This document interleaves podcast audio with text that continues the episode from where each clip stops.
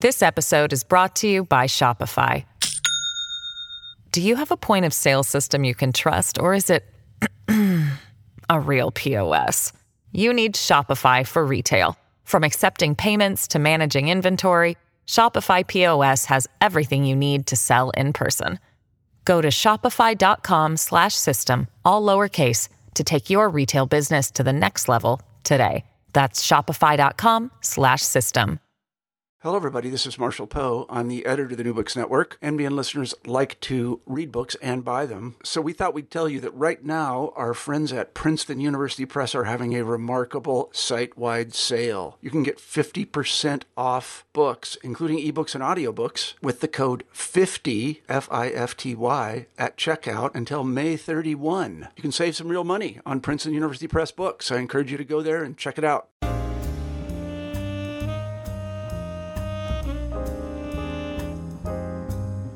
Welcome back to New Books in African American Studies. I am your host, Adam McNeil. Today on the podcast, I interviewed Dr. Stephanie E. Jones Rogers about her highly acclaimed new book, They Were Her Property White Women as Slave Owners in the American South. And Dr. Stephanie E. Jones Rogers is the assistant professor of history at the University of California, Berkeley. And she's also the winner of the 2013 Lerner Scott Prize for Best Doctoral Dissertation in U.S. Women's History. Welcome to the show, Dr. Stephanie E. Jones Rogers. Thank you so much, Adam.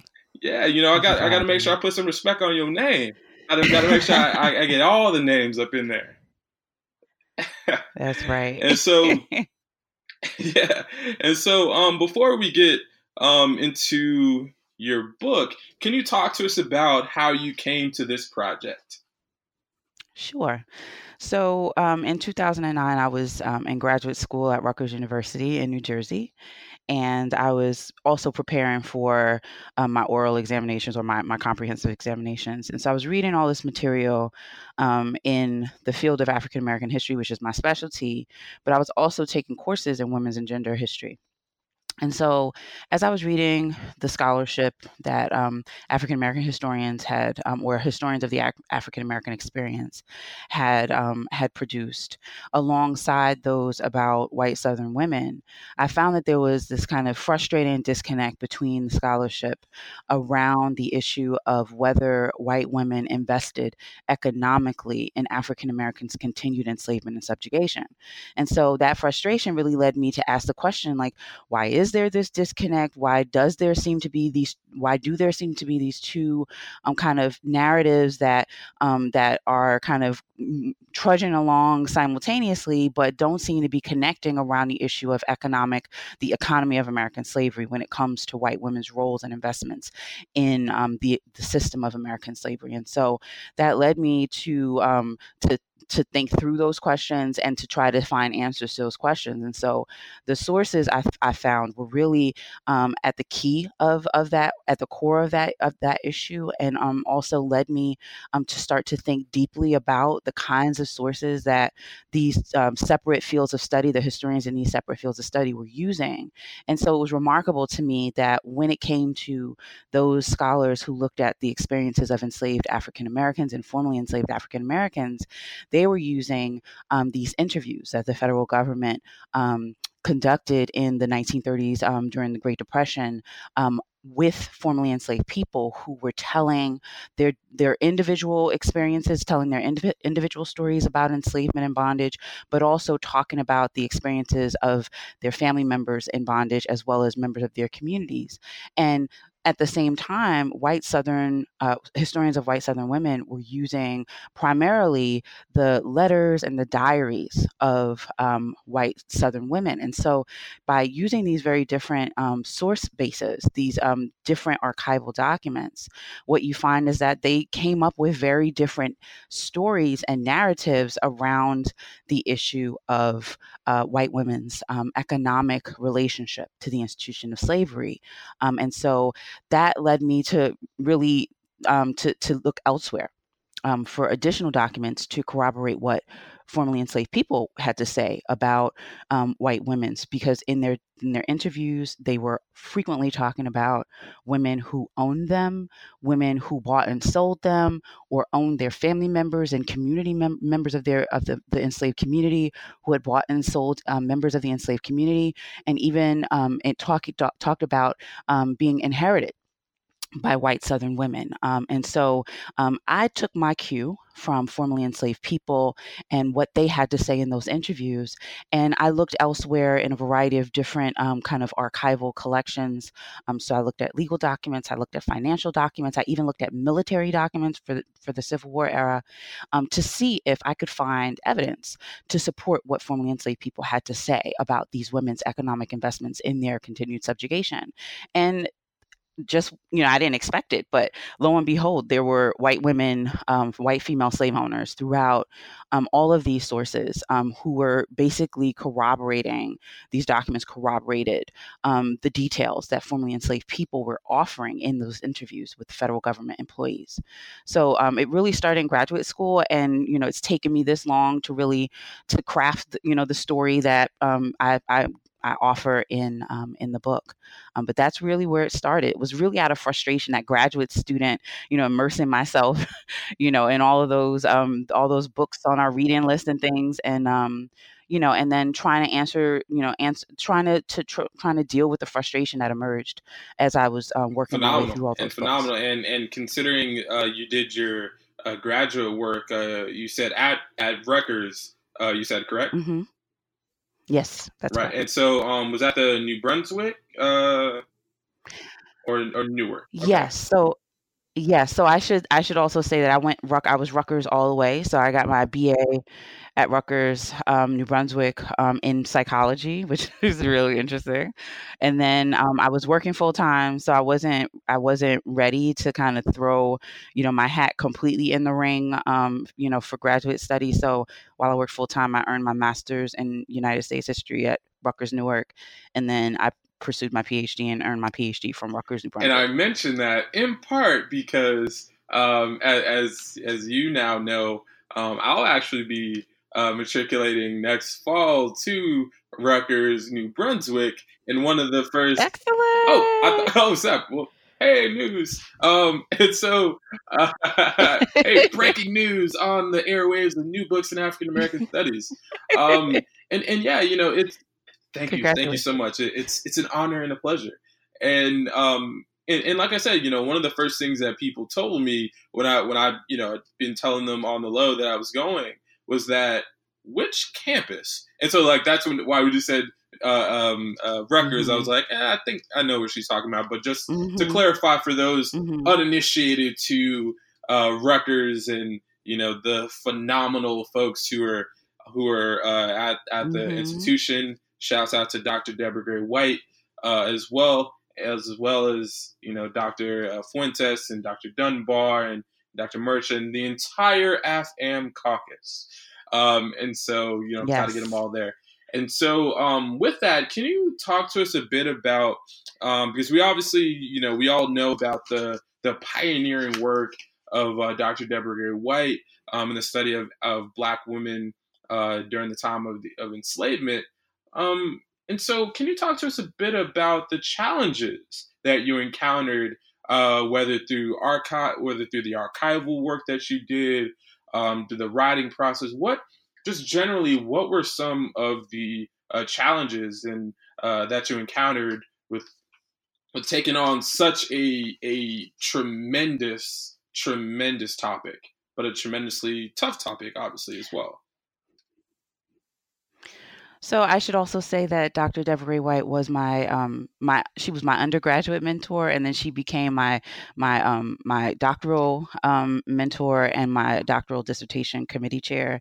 Um, so I'm I'm 100% with you on the shout outs. Um, um, but one of the things that um, was part that kind of led to the frustration as well around, um, you know, this question that I had about whether white women were deeply invested, economically invested in the institution of slavery, and also um, the roles that they played as the um, legal title holders to to um, African Americans in the context of slavery was that many of the histories of slavery that existed at that point, um, prevailing histories of slavery, um, basically, you know, said that you know I wouldn't find white women in the sources.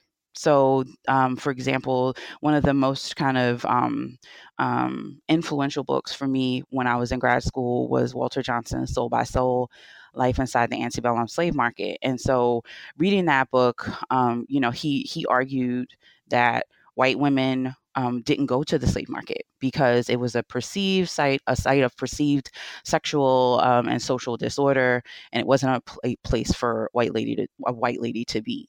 And so, you know, many people took his lead. Many people um, kind of took that assertion and assumed that it was, in fact, the case that you know you wouldn't find white Southern women in Southern slave markets either as observers, but also as buyers or sellers, or as you know individuals who benefited either indirectly because they you know um, operated businesses or provided you know commercial services to slave traders, or because they were actually involved in the kind of profit making um, trade trade, um, trade in um, enslaved African Americans. And so, you know, I I was not sure I could even do this project because many of the many of the you know the studies that had come before mine you know basically gave me no reason to believe that i would find you know in a, a number of women so many women that i could in fact write a, a, full dissertation and then a book on white women's economic investments in the institution of slavery and so the the I think the main the main um, kind of issue that I, I, faced initially was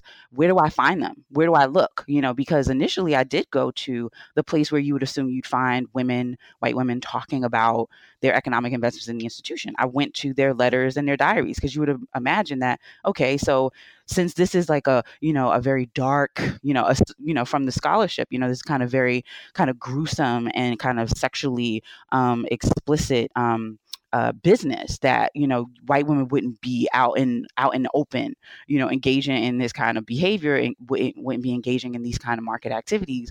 So maybe they would talk about it you know in their private letters and diaries. And so that was the first place i went and i was just like wait they're not talking about these things extensively. Like you might find a woman, you know, saying in passing, "Oh, you know, I walked past the slave market today," or "I saw a slave auction today," or "Oh, yeah, you know, I heard that you know so and so bought a, a, an enslaved, a, you know, a servant," which because they rarely ever said slave in in their uh, letters and do- documents. Um, I, I, heard so and so bought a servant for this amount of money. So they would mention it in passing, but there was no kind of consistent engagement in kind of a thinking around the market in African Americans and their purchase and sl- in purchase and sale of these individuals. And so I was, you know, disillusioned initially because it's like, well, maybe they're right because these white women, maybe historians are right because these white women are not really talking extensively about their en- engagement in slave market activities. And so at, that was disillusioning at first, but then I kept remembering what these formerly enslaved people were saying over and over again in a variety of different ways about the ways in which white females were deeply and profoundly invested in the economy of American slavery.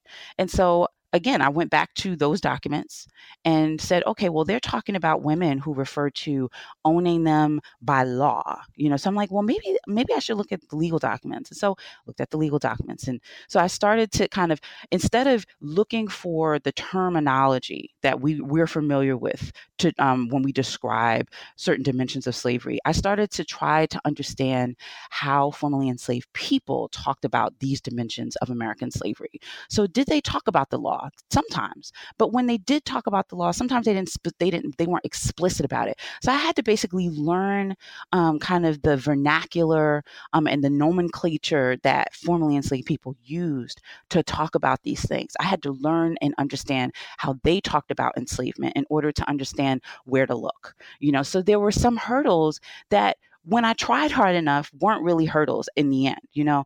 But initially, the the kind of the the greatest um, I thought you know obstacle that I thought I was going to have to face was not finding enough women in the sources but they are everywhere in the sources you know so it was really you know just I had to I had to get over, you know, um, my my hesitation um, that was really kind of draw, you know, that um, emerged as a consequence of reading a lot of studies of slavery that said that white women wouldn't be doing these kinds of things, that this was a man's business, you know. Um, and so once I got past that, the, it was really, you know, it was about how to talk about all that I was finding versus how do I talk about the little bit of stuff that I found, you know? So it was really, that was really, it was really interesting. Um, it was a challenge, but um, once I, once I saw, once I, I developed a strategy and, um, and that strategy was, you know, using, you know, d- using formerly enslaved people's testimony as my guide, you know, it became, you know, less of a less of a, a obstacle and more of a, you know, what do I do with this this abundance of stuff, you know? So, yeah, but it was fun. It was like, you know, I felt like a, a private investigator slash journalist slash, you know, investigative journalist, you know. Um, so it was it was fun So, in some so, ways. so you got your Ida Um, B yeah. and your Nikole Hannah Jones hats on. I, I see. Okay, okay. Yes, yes, I did. And Yeah, and interestingly yeah. enough, both women, uh, uh, Ida B. Wells Barnett, along with uh, presently Nikole Hannah Jones, are three. Uh, all y'all have, you know, all all three of y'all have the hyphen. Um, uh, I didn't even think about that. But then also thinking about how Uh-huh.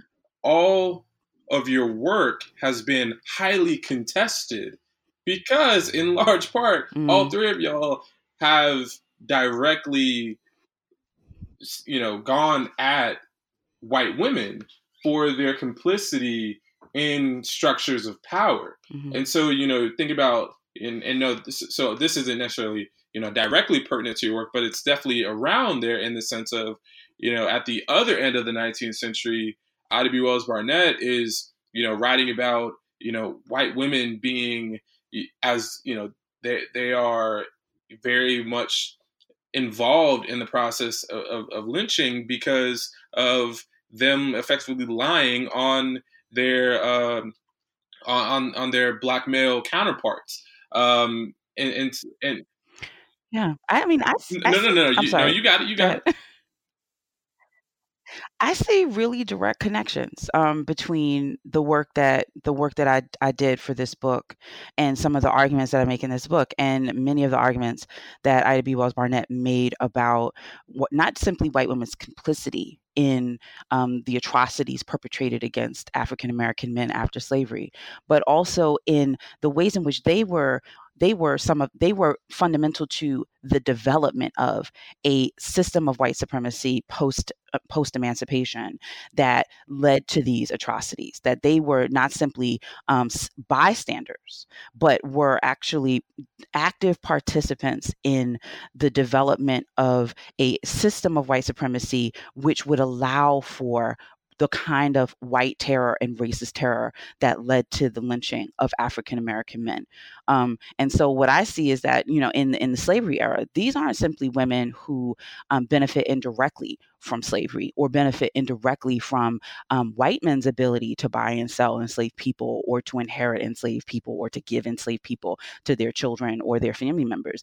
These are women who themselves benefit economically from the continued uh, enslavement and subjugation of African Americans and continue to invest in a system in order to allow for that system to be maintained and to perpetuate that system. And so after slavery is over, you know, one of the things that I talk about in the Civil War and Reconstruction chapters of the book is that, you know, white women over the course of their lives are receiving enslaved people, even from infancy, receiving enslaved people as gifts, whether at birthdays, Christmas time, or especially at um, when they get married. So they get these, you know, they get uh, uh, for for the wealthier um, slave owners, they get you know a number of enslaved people as a wedding present um, at their wedding receptions. And so over the course of their lives, these women are um, developing a, a gender identity, a g- identity as white Southern women that's profoundly tied to either the promise of owning enslaved people or owning enslaved people in, in in those moments. And so over the course of their lives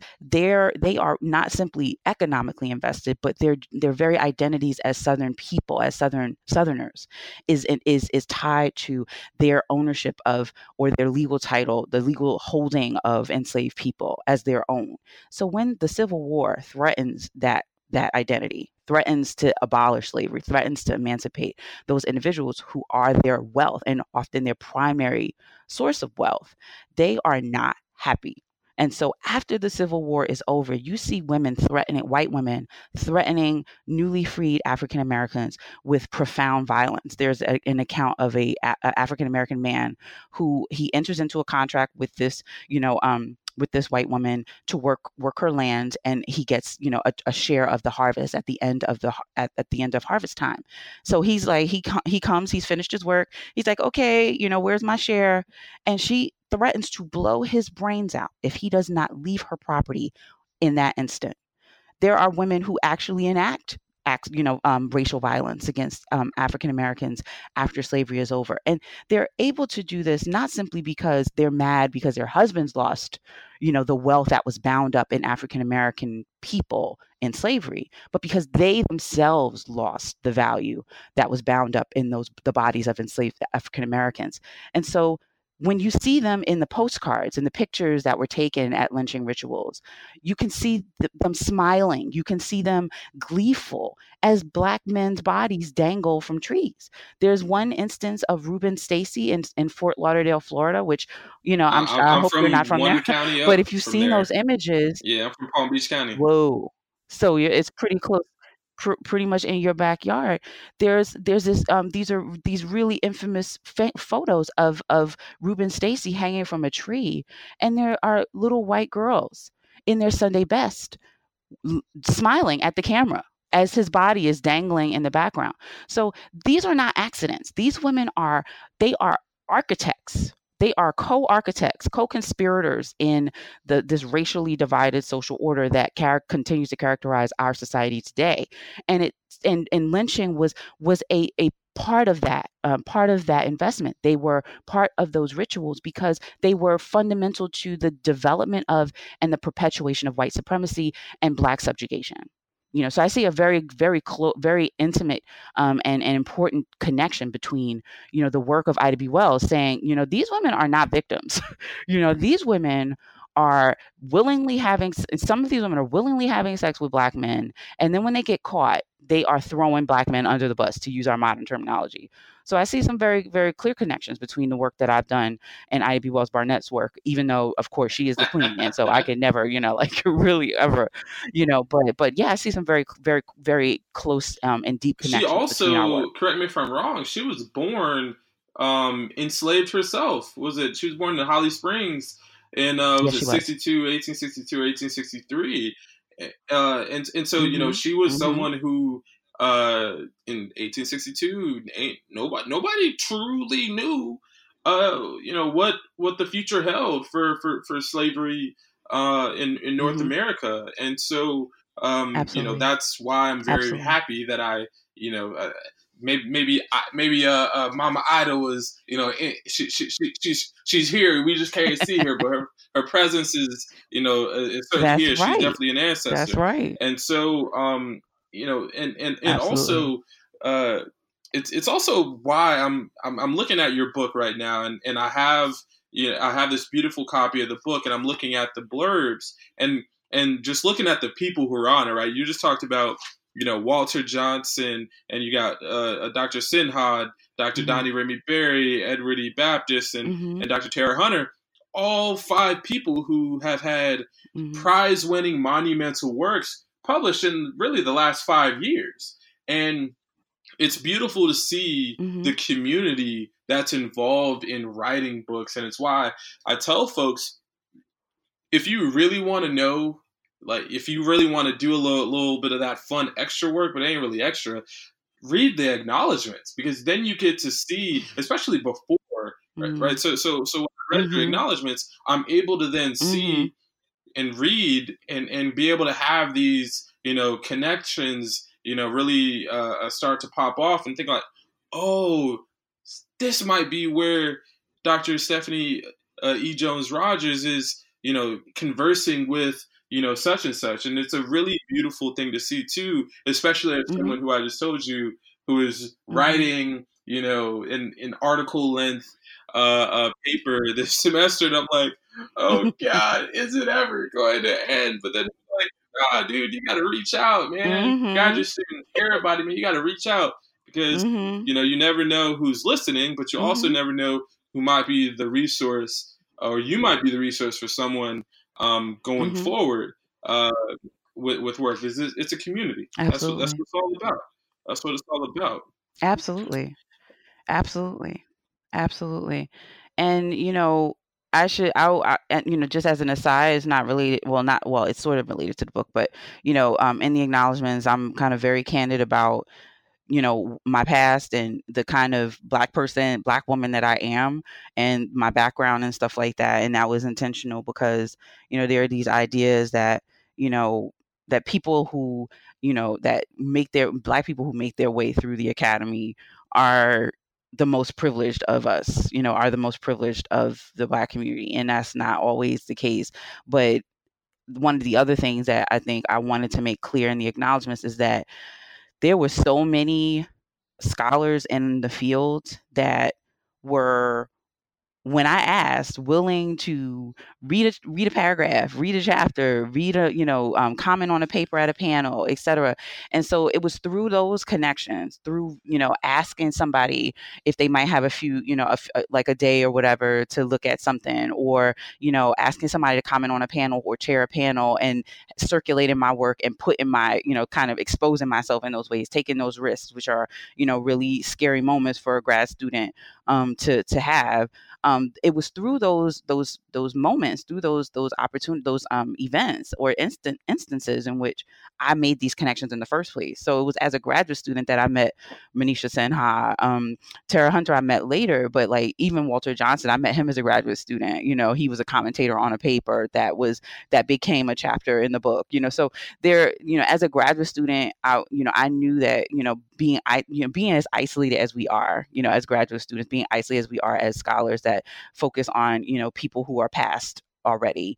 You know we have to sometimes we have to you know expose ourselves you know to to criticism or critique and and hope that you know we will improve our work we will refine our work and polish our work and make our work even better. But it's through those those risk taking moments that you develop these relationships that end up you know having people you know read the book later on and say wow you know she really you know she really did what she needed to do to get this book where you know get this piece of the book that i read you know where i suggested it you know to go or where i you know the vision i see her vision now you know? So um you know, for those of your listeners that are graduate students or are undergrads that are going into graduate programs, you know, um, protect your work because you know there are some, you know, That's, some shady people out there that might take it, but you know, j- yeah, but but in general, like you know, go to you know propose you know a paper or a panel for a graduate student conference you know throw your work out there for the AHA or the OAH you know um and just in the ASALH you know ASALH was my very first conference um the um the association of um the study of African American life in history that was my very first major conference so and all of these moments were supportive moments um but helped me to to kind of push push past you know little um, obstacles and stuff as I wrote wrote the dissertation and then wrote the book. So um, those are useful for other reasons and those reasons are you know you get to kind of foster and cultivate these organic relationships not these forced strategic relationships that you hope to make with you know um, create with you know um, kind of you know well-known scholars but organic relationships that develop over time and that could lead to mentorship and things like that. This episode is brought to you by shopify. Do you have a point of sale system you can trust or is it a real POS. You need Shopify for retail. From accepting payments to managing inventory, Shopify POS has everything you need to sell in person. Go to shopify.com/system all lowercase to take your retail business to the next level today. That's shopify.com/system. There there it is. There it is, y'all. Yeah, you heard it first. You heard it first from from from from uh the phenomenal, the phenomenal Dr. Stephanie E. Jones Rogers. and also, I just I, I, looked, I took another glance at your acknowledgments. I knew you there was something about you because you got you got family from North Carolina, so you you got to be cool. You know, you you you you got to be cool uh, because that's where my family on my um on my mom's side is from from uh, mm-hmm. the coast and uh, the Cape Fear region in North Carolina, and so you know that that's mm-hmm. that's where my family hails from, and uh, okay, and yeah, so you know, um, and and actually, I did have uh, I have another question for you about your text. Going back to the text. Um, okay. I'm I'm thinking about this this question about you know we talked about challenges and we talked about the community as well, but let, let, let's also talk about what were some of right so so you talked about writing this you know during the time of your dissertation and you know maybe a, a, chapter came to you you know at another time. And you know a lot of times you know we, we build up over the course of a long time to to obviously these larger projects.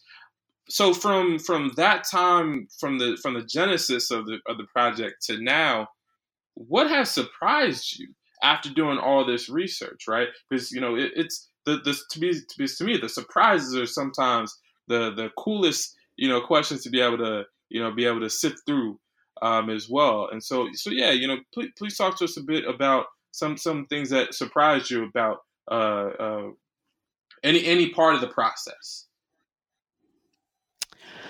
So I think the part that surprised me um, the most is when I and it sh- the thing was the, the surprise shouldn't have been a surprise, I guess. Um, but you know, with kind of the way that we're socialized around these issues that I'll you know mention. Um, I, I, w- I was surprised. So as I as I um I was actually um I took over a class for Mia Bay, who also who was formerly at um, Rutgers, um because she went on academic leave, and so I decided you know she asked me to teach the first half of the African American History Survey, and so one of my students, you know, asked. I was talking about Black motherhood and Black women's experiences of as as mothers in the context of slavery. And so, one of my students, you know, I was talking about how enslaved women sometimes uh, um, served as wet nurses for um, their mistresses' children. And so, this one um, student, she she said, "Well, well, that would mean that they would have to be lactating too, and that would mean that they also had children. And so, like." Where are the children, you know, when they're doing all of this? And so, you know, I knew that there were instances in which, you know, enslaved women were separated from their children in order to serve and, and you know, serve as in, uh, wet nurses for, for their mistresses' children. But I didn't know much beyond kind of like the contours of that conversation. And so her question led me to write an entire chapter on enslaved women's um, uh, being com- enslaved women, white women compelling enslaved women to serve as wet nurses for their children. And when I began to ask questions, you know, approach the sources with questions about, you know, that that kind of labor, um, what I discovered was that as a part of that conversation, enslaved people would talk about how white women, some of these white women weren't simply complicit in acts of sexual violence. So they weren't simply, you know, knowing that sexual violence, that white men were com- committing acts of sexual violence against enslaved women and turning their back or, you know, wringing their hands because they knew and they wished they could do something, but they couldn't do anything because of the patriarchy. But they were talking about white slave owning women who were orchestrating acts of sexual violence against them um, or who knew that these that there were instances in which um, enslaved women or females, young young women, were coming to white slave owning women and were appealing to them for help. And these white women were saying, "No, you need to subject yourself to this this this these acts because you're." you don't belong to me you belong to my husband so as part of that kind of the the kind of bundle of rights associated with slavery he can do whatever he wants with you, even if that means violate you sexually. So there were there were that was the most shocking one of the most shocking things to me um, when i started doing when i started writing that chapter is that you know you have enslaved people talking about um, being you know being compelled to serve as wet nurses and being separated from their children in order for them to be able to serve in this capacity to white children. Um, but you also have them talking about the fact that, you know, oh, you know, for example, there are instances in which formerly enslaved people said, oh, you know, um, my mother served as the wet nurse for my mistress um, every time she had a child because she would have a child around the same time. And then there were instances in which they would reveal that some of those conceptions were, in fact, um, the consequence of rape. So they were talking about white women um, and and their the roles that they played in acts of sexual violence, the direct um, and active roles that they were playing in acts of sexual violence perpetrated against um, them and women that they knew. Um, and I did not expect that. And so when I read those things, you know, I initially I didn't know what to do with that. you know what I mean? Like besides just tell it, besides just say, you know, we've been thinking about sexual violence as something that only men could perpetrate against enslaved women, but enslaved people are saying something very different. And so you need to know what they're saying about the roles that white women played in acts of sexual violence, um, both indirectly but also directly. And there were also instances in which, um, you know, enslaved women would go to their mistresses and say, "Your son is trying to have sex with me," and she would say, "Well, why are you resisting him? If you resist him again, I will punish you." And if she resisted, she would punish her. Um, so there there are these kind of really complex ways that formerly enslaved people talk about sexual violence that don't fit into our conceptualizations of sexual violence even today. You know, so that was like I think the biggest shock for me, the biggest surprise for me as I did the work for this book. I also think about um, you had on page 104 at the bottom uh, when we talk about parts that were just utterly surprising or just more so grotesque was um at, at the last uh, the last sentence uh, from 104 going into 105, and it reads These white women were instrumental in creating a market for enslaved wet nurses' labor. In doing so, they helped augment the potential value of enslaved women within Southern slave markets more broadly. That part hit me. Like I was reading, I was like, "Dag, that is obviously it, like like you said before. It shouldn't be surprising, but good God mm-hmm. Almighty, it just it just mm-hmm. hits you because um, when I think about you know the point that you you brought up, uh, the, or rather the point that your that your student brought up uh, for, from the from the survey course, that was actually a question that I had because I, you know I, am not um, attuned to uh, you know the ways of of, of rearing and such, uh, not yet anyway, um, and so as a result, that question about uh, suckling was was one that I had about. Hold on, like, like I was trying to connect. You know, you know, sometimes when you're trying to connect something that it don't, it don't, it don't fit. You mm-hmm. know, at least mm-hmm. in, in, in your mind, mm-hmm. and and that part was was someone that mm-hmm. did as well. And it's it's wild as to to think about that, along with the point um, that I wrote down about the uh, about white women using enslaved women's breasts uh, during times when their child should be, you know, breastfeeding from them to effectively keep up the esthetics mm-hmm. uh, of of, of mm-hmm. their mm-hmm. Of, of, of their breasts as well. That was like, you know, like you know, mm-hmm. it, it shouldn't be surprising, but it is. And you know, one of the reasons why it is surprising is because, or continues to be surprising, is because there are studies of, of white Southern motherhood and white women's experiences in the South as mothers that argue very explicitly and very directly that white women only used enslaved women as wet nurses as a last resort. And so there are countless studies that make that argument and then those that follow that build on the, that argument or take that argument as as truth. And so again, I was like, but that's not what formerly enslaved people are saying in their interviews. They're talking about when their mothers were basic that's all the work that they did in slavery where that's all they did was served it served as wet nurses so i was just like you know what you know i'm kind of feeling like I need to look more deeply into this. And so, again, I had to learn how formerly enslaved people talked about wet nursing. Sometimes they said wet nurse, Sometimes they refer to an enslaved woman as a wet nurse, but what they would often do is use other terms to describe the practice. So I had to learn the terminology and then look for that terminology in their interviews. And so by doing that, I found all of these other instances in which African Americans, formerly enslaved African Americans, were describing white women's use of enslaved women as wet nurses in a variety of circumstances, not simply when, you know, there was a medical issue, you know, related to, um, you know, that prevented them from, you know, producing, you know, enough milk or producing any milk or, or what have you. But like you said, when they simply didn't want their breasts to fall. And that was a quote from a formerly enslaved person that said, you know, white women used enslaved people all the time, eh, enslaved women as wet nurses all the time because they didn't want their breasts to fall. You know, um, talked about the shame that some women, you know, um, felt when they would have visitors over and their little white toddlers would go to their enslaved, you know, the enslaved woman who was wet nursing them and say, hey, I'm, I'm hungry, you know, come on, give me titty like literally that was a quotation from one of the one of the accounts.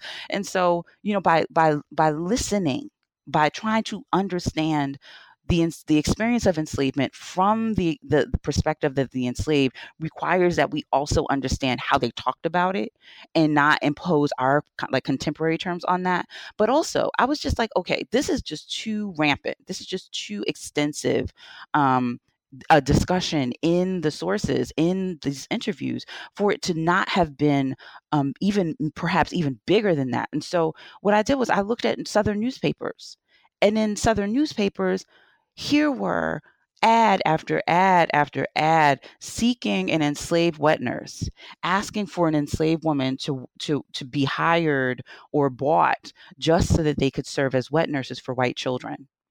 So there was a when I talk about you know a demand. White women were there was such a demand for enslaved w- women's labor as wet nurses that there were white southerners placing ads in newspapers wanted ads in newspapers looking for enslaved women to serve as wet nurses for their children.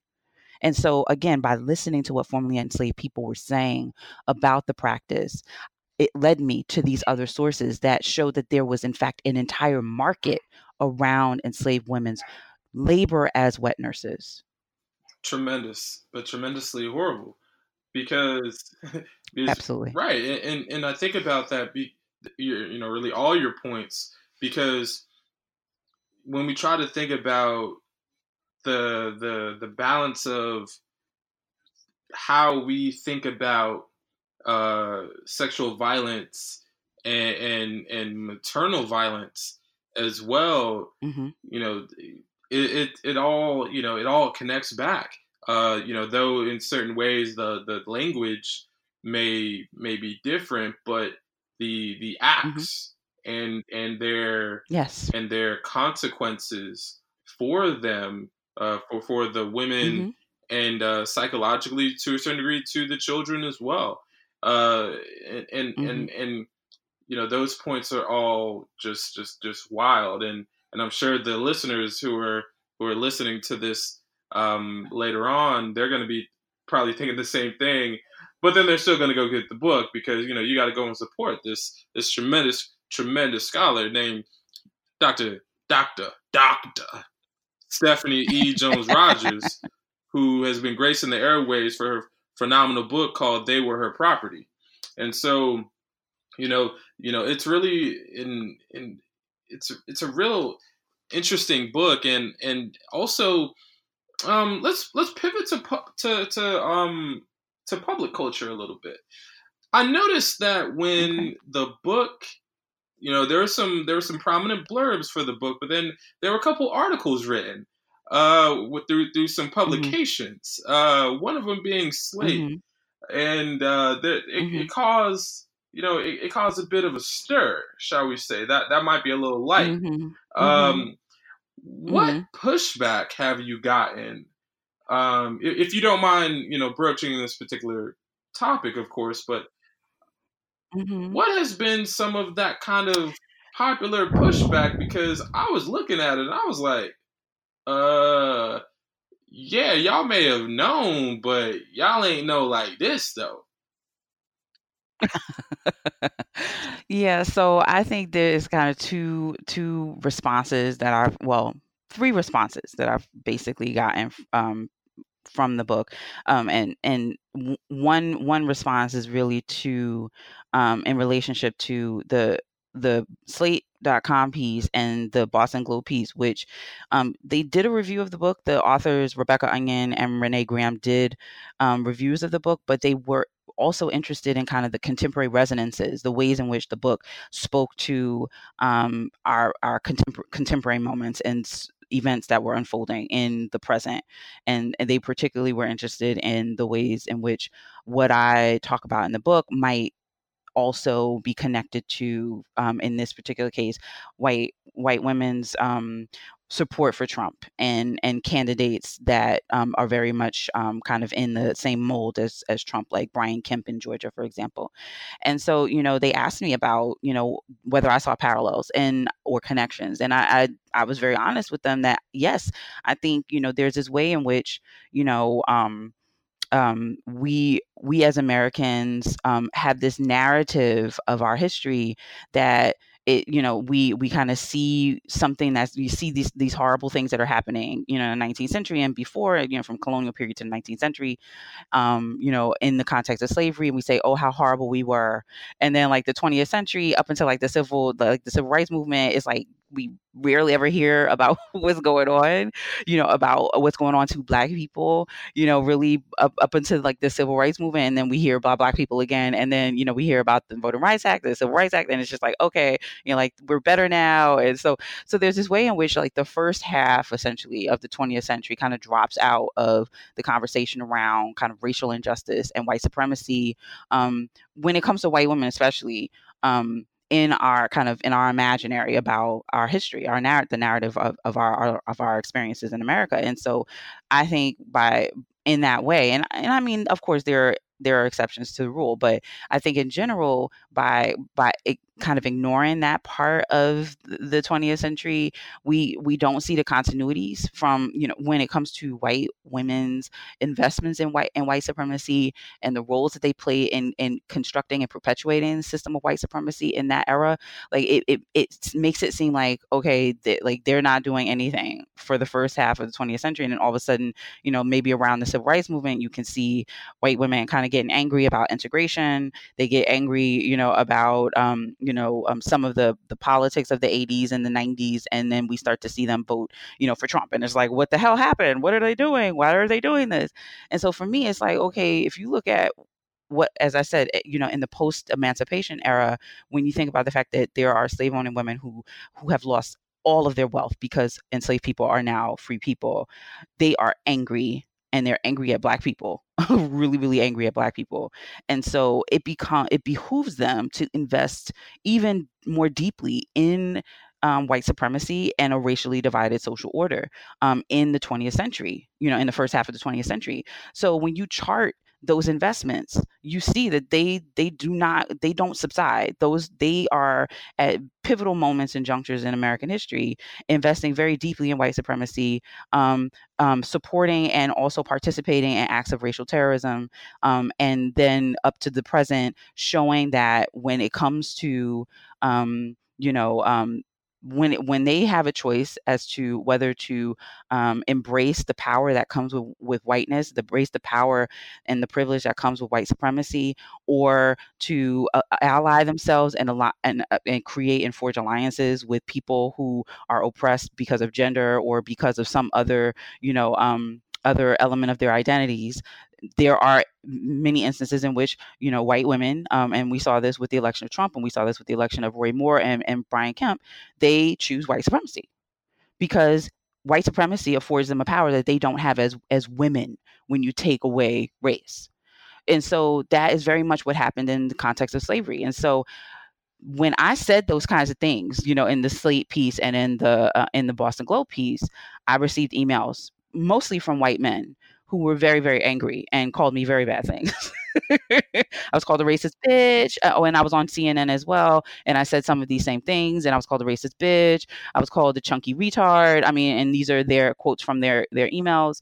Um, and I also received emails from you know um, white women who you know felt like I I was I t- and I also always say that this is not an indictment of all white women. I always say that, and I'm saying that again. But I, you know, then I got you know emails from white women who were like, "That's not me." You know, I, I they might explain why they voted for Trump, or they might say they didn't vote for Trump. Um, and then also, you know, when it came to coverage of the book, which is more recent, just explicit coverage of the book and not asking about contemporary um, connections that I might make. Um, you know, I had individuals who were like, "We already know that white women were invested in slavery." You know, so this is not a big deal. I've had actually prominent historians make make that argument and say, "Oh, you're basically saying the same thing that these other, you know, enlisted, you know, names of historians, other historians, these other people said the same thing. Why is this a big deal now? You, they already said this, um, and so I, I've chalked that up to, you know, this kind of we live in this moment of you know kind of social media moment where people read you know they read titles of, of of articles that are in their news feeds and they assume that they know everything that is you know listed in that you know you know listed in the article or that's behind the title or what have you and make all these assumptions. And so rather than reading you know they read the title and assume and then of course you have then I've, I've gotten overwhelming support of the book um, and that far outweighs the criticism um, that I've received and so you know I'm just really great, grateful for the people who chose to read and chose to kind of, you know, kind of reckon with, you know, some of the details that I provide in the book or that I might say in, in, um, in interviews and stuff like that. And, and acknowledge that, you know, I'm, I'm saying something that makes sense you know, and that they perhaps may not have known before. So and and that's why yeah. for me, I I love your I love your book. You know, ain't, ain't no ain't no past tense. Uh, and so you know, I actively uh, love the text, and so of, of course, and, so and I saw the clip uh, from you being on, uh, I think it was Don Lemon uh, tonight, uh, if, yeah. I'm, I'm saying right, right. And so, mm-hmm. um, you know, I saw that mm-hmm. piece, and like I said, I saw the the Slate and the and the Boston Globe uh, uh, pieces, and and specifically the reactions, and it and it's so interesting because I, I saw a lot of um, if you believe the avies of the actual people, and they're not you know Russian bots, which they both can be still be still be true. Mm-hmm. Um, and and just thinking that if if all that is true, then a lot of those folks are African Americans uh, as well, which is you know the mm-hmm. the other part, yeah. which you know I also mm-hmm. think are some of the same people that are gonna say you know we have too many slavery movies. Um, and you know, mm-hmm, which which I'm mm-hmm, sure we get all the mm-hmm. time. And so, um, you know, mm-hmm. I, I, I hear your dog uh in the background, so that so that might be our that might be our uh She's warning, like, like where, where, where, where's up. mama? Where's mama? Yeah. Um, and so um, yeah, you know, uh, uh, taking that cue, um, in the last few minutes that we do have you before your dog apparently mobs you, um, can you talk to us a bit about what we can look forward to uh, next from you? No, sorry, yeah, no problem, no problem. so yeah, so um, as I so I I was um, you know again immersing myself in this newest scholarship on um, the Middle Passage and you know um, um, slavery, the early the early kind of moments in which African captives were enslaved and brought to the New World, and you know a, a few questions emerged as a consequence of that. I started to think about um, laws in in the colonies related to um, dis- slave descent. So there's, you know, there are these laws that are that are passed in the 1660s that basically say that, you know, um, a child inherits the bound or, or free status of their mothers. So it their mothers determine their status, and this is in direct contradiction to English law. Um, and so, you know, there are a lot of scholars who look around, you know, like that, who have tried to answer the question why did they basically implement a law that was the complete opposite of the law that they were familiar with and so they've come up with all of these you know ideas and so i'm doing a project that kind of um, tries to see how you know African laws and ideas around maternal descent in West Africa may have influenced um, British ideas about maternal descent. Um, and this is uh, probably going to be yet another problematic study for, you know, Black folks, particularly probably in the you know Hotep oh, community. oh, um, but you know it's necessary work. You know but it's it, to me is necessary work. The work that we do as historians is absolutely necessary. We we are telling truths that need to be told and it, it, there are risks that come with that. And so there's a, there's a project that i'm doing around you know um, west african law around descent um, and slave descent and free descent um, and and how it connects to the british colonial context and then there's another project where as i was doing the research for that project um, which i'm still doing i found like all these references to white english women who were traveling on uh, British slave ships to West Africa and were there. They were living in the forts and the castles, like um, Elmina and Cape Coast Castle, where African captives were being held and then you know shipped from. They were living in these castles, and so I'm doing a project that explores their migration to West Africa, what life was like for them in that context, how they did or did not um, play roles or um, you know um, benefit from the slave trade, etc. Um, why they some of them stayed even when they didn't have a reason to stay. So I'm looking at that, and this is like in the early, this is the late 1600s and early 1700s. So those are two new projects that I'm working on.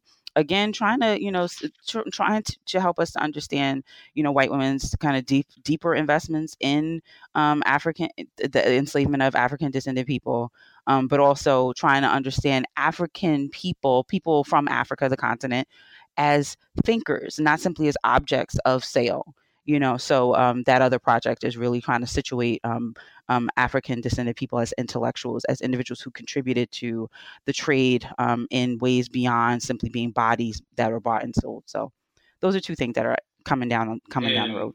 two things that not only will we get you back on the program to chat about but also ones that are going to cause uh, you know uh, cause a little little really a whole lot of folks to to really stir, uh-huh. and, and uh, it's yeah, definitely gonna yeah. be a little a little controversial. But ain't nothing wrong with that though. I agree. Nothing is wrong with that. um, and and on the project about white women um, during the time of you know, you know slave ships and and, and the the building mm-hmm. you know mm-hmm. Elmina as well. That I was like, whoa, whoa, because you know, yeah, that's another that it seems like you know conventional wisdom might make you think that that didn't happen because typically when you think about mm-hmm. seafarers it's almost an ex- it's you know mm-hmm. seamen you know seamen you know seamen Absolutely. right and so Absolutely. rarely do you ever Absolutely. hear of black or just women actually rather uh, generally who are not yes. objects of the you know of the of the manufacturing the process trade. as uh, Dr. Yes. Sowande' Mustakeem calls calls the trade, and so yes. wow, whoa, whoa, whoa. Yeah. I am astounded, and it also goes to the point of how people find projects, and it's you know you got to go, you know, and this is what I was talking about uh, before with my advisor earlier today uh, for for a paper I'm writing, you know, how do you start a project? Is it do you read the secondary sources mm-hmm. and say that doesn't seem right? Let me go find a way to mm-hmm. rebuke that, or mm-hmm. is it you know you're just mm-hmm. casually reading something you know uh you know an archive and it's like whoa yes I need to find that yeah sometimes by accident sometimes it's by accident. I mean, this these projects were total like really total accidents. You know, mm-hmm. so yeah, well, there it is. Yeah. So I mean, I I went into yeah, I went into Rutgers thinking I was going to do a project on black women who were lynched because they allegedly killed white male employers, you know, and I ended up in a completely different era focusing on slavery. So, you know, sometimes, you know, you got to let the sources guide you. 100%. Graduate students, I think y'all heard that. I'm me being one of them. And so, thank you so much. And once again, for those listening at the 56 minute and 40 second mark, I am your host, Adam McNeil, who is the host and one of the hosts. We're getting some more folks, is in the works of new books in African American studies. And today I've had the tremendous opportunity to speak to Brick City's own and if y'all don't know, that's Newark for the uninitiated. New Jersey's own Dr. Stephanie E. Jones Rogers, a product of Rutgers University's history program, AFAM Caucus, for her phenomenal book published by her friends at Yale University Press this year, hot off the presses, entitled They Were Her Property White Women as Slave Owners in the American South. And if you love this podcast and, and if you enjoy this conversation, go and subscribe on all podcast platforms. And once again, folks, thank you so much for having me, having us on this program today. And can't forget about the the ending part. Over and out.